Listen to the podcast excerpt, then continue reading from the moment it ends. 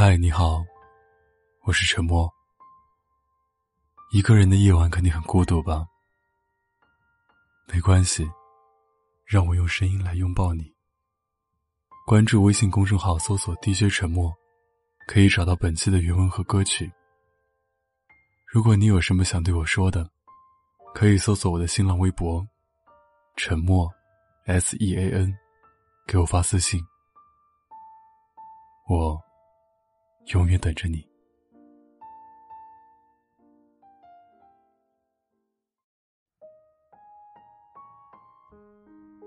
我在知乎上输入问题：“穷是一种什么样的体验？”其中一个刚出社会的女孩说：“就是你每干一件事情都要想三分钟，最后也只能选择放弃，哪怕只是酷暑里两块钱一支的雪糕。”我想。没有经历过贫穷的人，大概不会懂得身处其中的人不敢走错路。没有远见，只敢苟且，不敢尝试，害怕失败。因为一旦搞砸，就什么都没有了。在大学时，我和闺蜜讨论起自己的父亲，我嫌弃他做事畏手畏脚，明明这些年靠打工赚了不少钱。出门依旧不敢打车，宁愿把钱存银行，也不拿去做任何可观的投资。以前觉得我和父亲是不同的，现在想来，我和他是一样的。出了社会的我，每一步都走得战战兢兢，生怕一不小心，便交不起月初的房租。明明做着自己不喜欢的工作。有一个自己极其鄙视的老板，和一群不太友好的同事相处，依旧不敢辞职。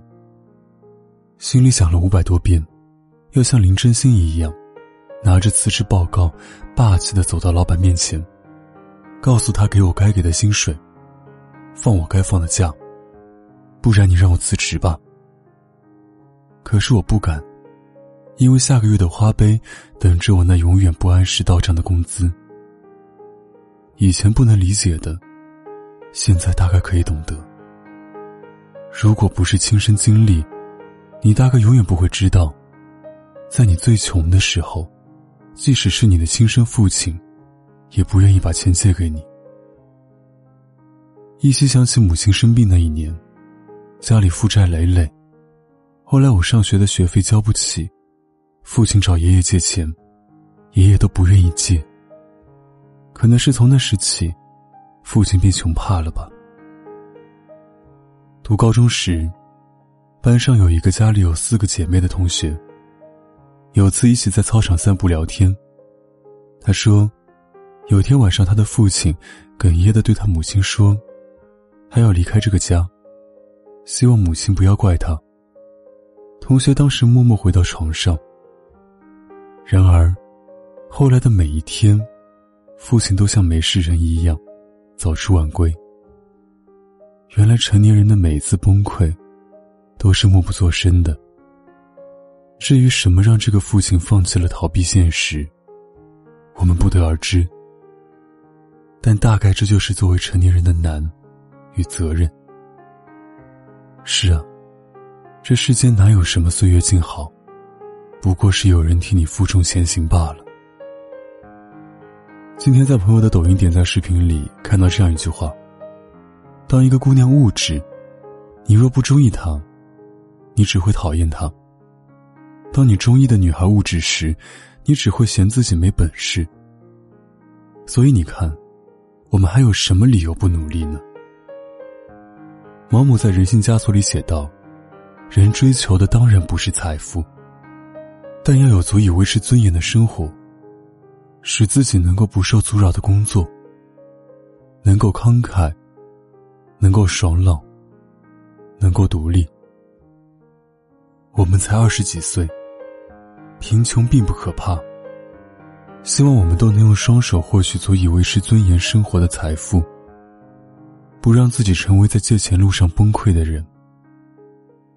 我们领教了世界如此凶残，但我们也深知。